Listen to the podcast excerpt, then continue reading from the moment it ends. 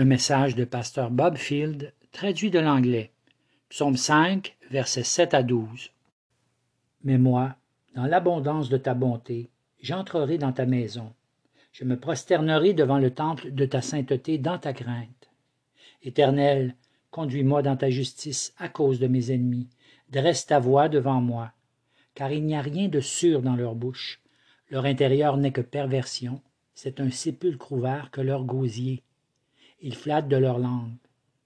Punis-les, ô Dieu, qu'ils tombent par leur propre conseil, chasse-les à cause de la multitude de leurs transgressions, car ils se sont rebellés contre toi. Et tous ceux qui se confient en toi se réjouiront, ils chanteront de joie à toujours, et tu les protégeras, et ceux qui aiment ton nom s'égaieront en toi. Car toi, tu béniras le juste, ô Éternel, comme d'un bouclier tu l'environneras de faveur. Éternel, Conduis-moi dans ta justice à cause de mes ennemis. Le psaume 5 commence avec la prière de David alors qu'il est confronté par ses ennemis. Ensuite, il fait la description des méchants et la réponse de Dieu envers les hommes mauvais de ce monde.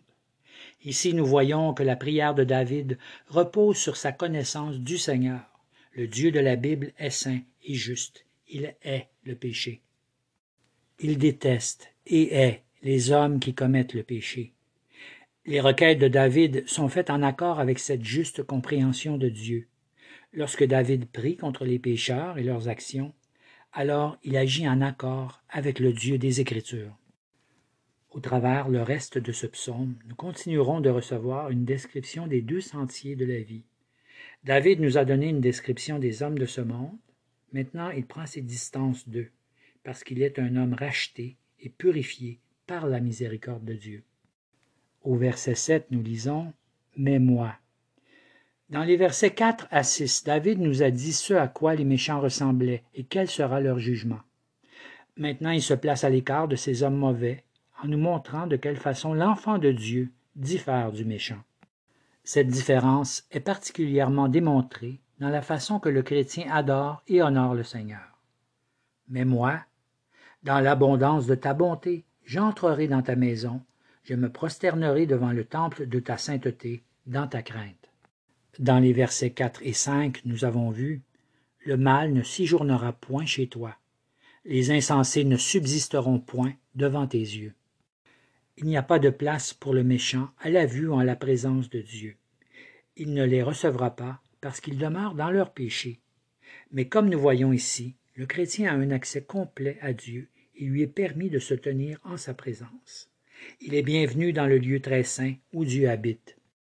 Dans l'Ancien Testament, le peuple de Dieu avait accès au tabernacle, puis au temple, où il pouvait venir dans la présence de Dieu pour l'adorer.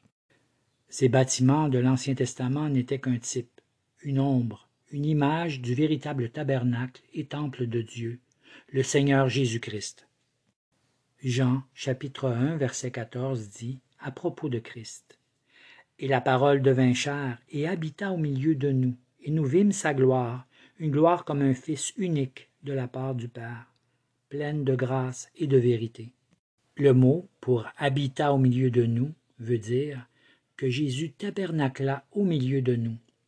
Il est le véritable tabernacle, le véritable temple, le véritable endroit d'adoration. Par le pouvoir d'avoir été placés en Christ, nous, c'est-à-dire l'Église de Dieu, nous sommes aussi devenus ce temple, l'habitation de Dieu.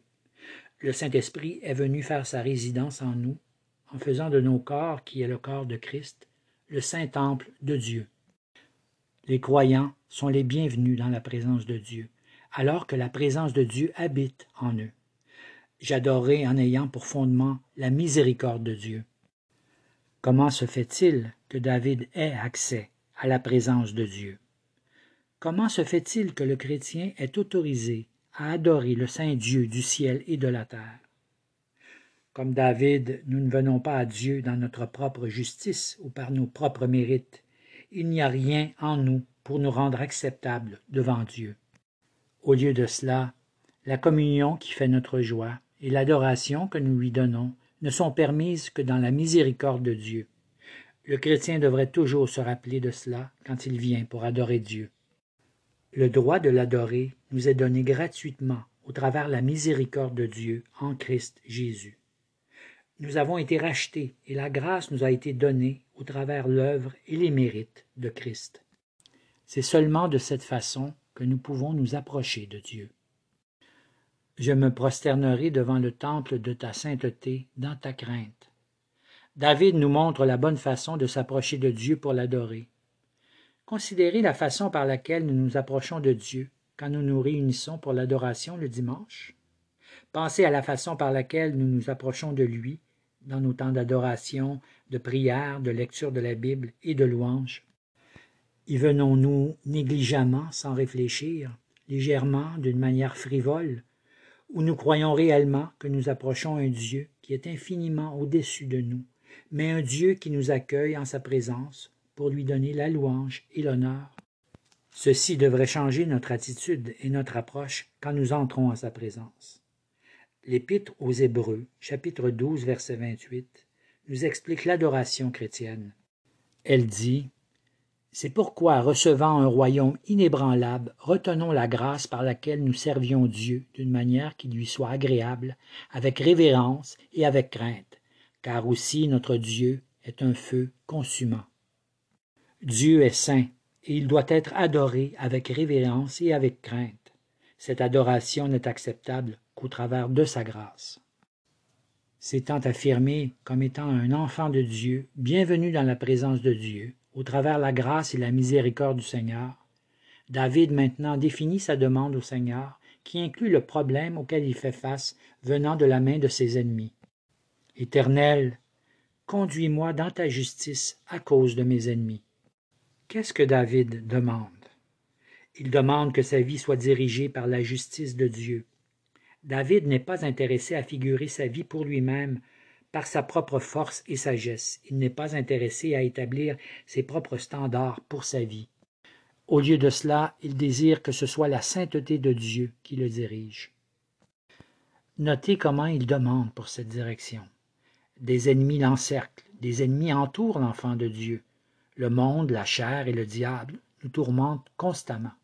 Parce qu'ils exercent une mauvaise influence sur le chrétien, nous devons prier pour être guidés par Dieu et non par ses forces du mal. L'homme de Dieu implore l'aide du Seigneur alors qu'il est entouré par des ennemis en ce monde. Alors voici une bonne requête de prière pour tous les chrétiens. Seigneur, les ennemis de ma vie sont nombreux. C'est pourquoi aide-moi, conduis-moi guide-moi dans tes sentiers de justice. Dresse ta voix devant moi. Les mauvaises influences vont essayer de nous faire dévier du sentier de Dieu. Le monde désirera que nous suivions ses chemins. Le diable tentera de nous faire douter de la providence de Dieu. Notre propre chair nous appellera égoïstement à des désirs qui sont opposés à la volonté de Dieu. Au lieu de cela, le chrétien doit remplir ses pensées et son cœur avec ce cri non pas ma volonté, mais que ta volonté s'accomplisse. C'est pourquoi il prie Dieu de l'aider dans cette bataille. Le chrétien désire connaître le sentier de la justice de Dieu. Ici, il nous est rappelé dans le Proverbe 3, versets 5 et 6. Confie-toi de tout ton cœur à l'Éternel et ne t'appuie pas sur ton intelligence. Dans toutes tes voies, connais-le et il dirigera tes sentiers. Marcher dans la justice. Dieu nous a placés sur le chemin étroit de la justice et de la vie. Il a montré clairement ce chemin à ceux qui ont crié à lui pour cette sagesse. Une des grandes caractéristiques de l'enfant de Dieu, c'est qu'il n'est plus intéressé à suivre ses propres voies dans ce monde, mais désire plutôt connaître et suivre le sentier de Dieu. Maintenant, au verset 9 et 10, le contraste avec la vie du méchant. Après avoir décrit sa vie bénie avec le Seigneur, David retourne à la description des méchants, en établissant la différence avec le peuple du Seigneur. Leur vie décrite. Au verset 4 à 6, David décrit la réponse de Dieu contre les hommes méchants. Maintenant, il nous présente un portrait de leur impiété et la raison pour laquelle Dieu les juge et les rejette dans sa sainteté. Notez à quel point leur bouche est reliée à leur méchanceté car il n'y a rien de sûr dans leur bouche. Ici, il nous est dit que quoi que les hommes de ce monde disent, nous ne pouvons pas leur faire confiance. Puisqu'ils sont issus du père des mensonges, tout ce qu'ils disent est rempli de tromperie et de malhonnêteté. Depuis qu'ils ont rejeté la vérité à propos du Dieu de l'Écriture sainte, leur vie doit être guidée par les mensonges qu'ils ont crus, donc tout ce qui vient d'eux est faux. Leur intérieur n'est que perversion.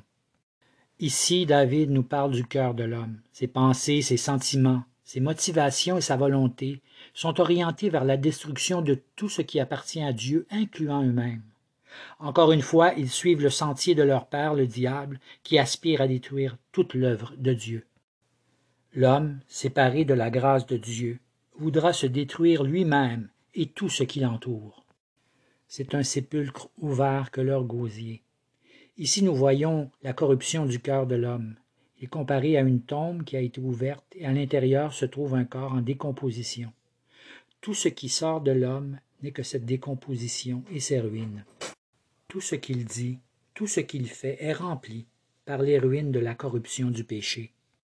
Ils flattent de leur langue dans le but de dissimuler leur tromperie, leur destruction et leur ruine. L'homme de ce monde doit flatter dans le but de bien paraître. Ses paroles sont douces et trompeuses, mais sous cette flatterie se cachent de mauvaises intentions. C'est l'apôtre Paul, utilisant en partie la description du psaume 5 et d'autres textes dans l'Ancien Testament, nous donne une image complète de l'homme déchu dans l'Épître aux Romains, chapitre 3, versets 10 à 18. Selon qu'il est écrit, Il n'y a point de juste, non, pas même un seul. Il n'y a personne qui ait de l'intelligence, il n'y a personne qui recherche Dieu. Ils se sont tous détournés, ils se sont tous ensemble rendus inutiles. Il n'y en a aucun qui exerce la bonté, il n'y en a pas même un seul. C'est un sépulcre ouvert que leur gosier. Ils ont frauduleusement usé de leur langue. Il y a du venin d'aspic sous leurs lèvres, et leur bouche est pleine de malédiction et d'amertume. Leurs pieds sont rapides pour verser le sang. La destruction et la misère sont dans leur voie. Ils n'ont point connu la voie de la paix. Il n'y a point de crainte de Dieu devant leurs yeux. Voici l'homme qui n'est pas sauvé avant qu'il ait reçu un cœur nouveau et qu'il ait été racheté par le Seigneur. Leur ruine annoncée et une prière pour leur ruine. Une telle méchanceté destructrice sera jugée par le Seigneur. En se basant sur cette vérité, la sainteté de Dieu et le mal des pécheurs, David implore le Seigneur de juger ces hommes méchants et de les faire tomber. Ils sont une offense à Dieu et à sa justice. C'est pourquoi David prie justement pour leur jugement et leur élimination. Souvenez-vous, David base cette prière sur le caractère de Dieu. Nous avons déjà vu, au chapitre 6, que Dieu détruira ceux qui profèrent le mensonge. Le Seigneur a en abomination l'homme de sang et de fourbe et le menteur. Dieu a déjà révélé qu'il ferait cela. C'est pourquoi David, qui est un homme de Dieu, qui aime le Seigneur et sa justice, prie cette prière de destruction contre les pécheurs parce que Dieu a promis de faire tomber les méchants. Déclare-les coupables.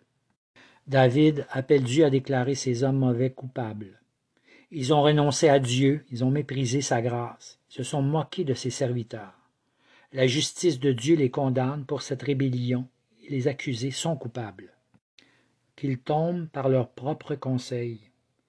Voici ce que les hommes méchants éventuellement se font à eux-mêmes une façon par laquelle Dieu les juge est de les laisser suivre leurs propres conseils. Il retire sa grâce et leur permet de s'enfoncer dans leurs propres péchés, le mal comme artisan de leur propre destruction. Nous voyons cela arriver tous les jours dans le monde quand Dieu juge les hommes en les laissant dans leurs péchés, ce qui amène leur chute par leurs propres mains. Chasse-les. Ils ont tellement péché contre Dieu et se sont rebellés constamment contre lui c'est pourquoi David invoque le Seigneur de les chasser au loin.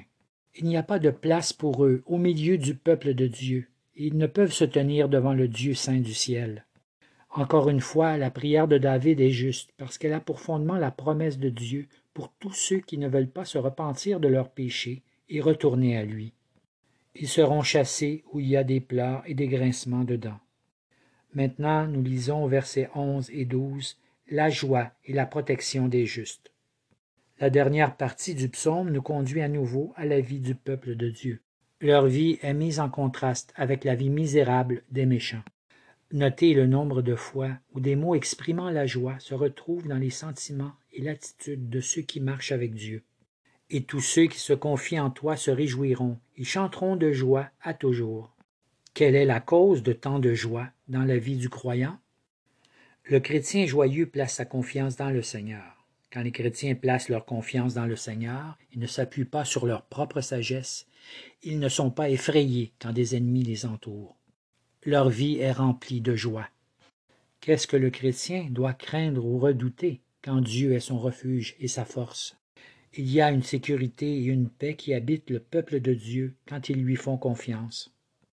Le sous-produit de cette confiance est la joie, et ce même au milieu des circonstances difficiles. Les chrétiens sont joyeux parce que Dieu les défend. Quand le chrétien place sa confiance dans le Seigneur, il sait que Dieu le défendra. Laissez les ennemis se moquer et ridiculiser le peuple de Dieu. Le Seigneur est notre défense. Dieu amènera la chute des méchants, mais les justes brilleront sous la protection de son bouclier. Les chrétiens sont dans la joie parce qu'ils aiment le nom de Dieu. Au travers ce psaume, nous avons vu la nature et le caractère de Dieu révélés par sa relation avec les méchants et les justes. Le nom de Dieu définit tout ce qu'il est et ce qu'il fait. Les chrétiens aiment le nom de Dieu, ils aiment son caractère et ses œuvres. Parce qu'ils connaissent son nom, ils le connaissent et font confiance à ce qu'il est. C'est pourquoi ils sont remplis de joie. Les chrétiens sont bénis par le Seigneur. Les méchants sont maudits, mais le peuple justifié de Dieu est béni. Le Seigneur les entoure de sa protection, comme d'un bouclier. Ce sont sa faveur et ses soins qui agissent comme un bouclier, protégeant le peuple de Dieu. Il est notre roi, c'est pourquoi il ne laissera pas le mal venir sur ses sujets. Encore une fois, nous voyons la grande différence entre ceux qui sont sur le sentier de la vie et ceux qui sont sur le sentier de la destruction. Amen.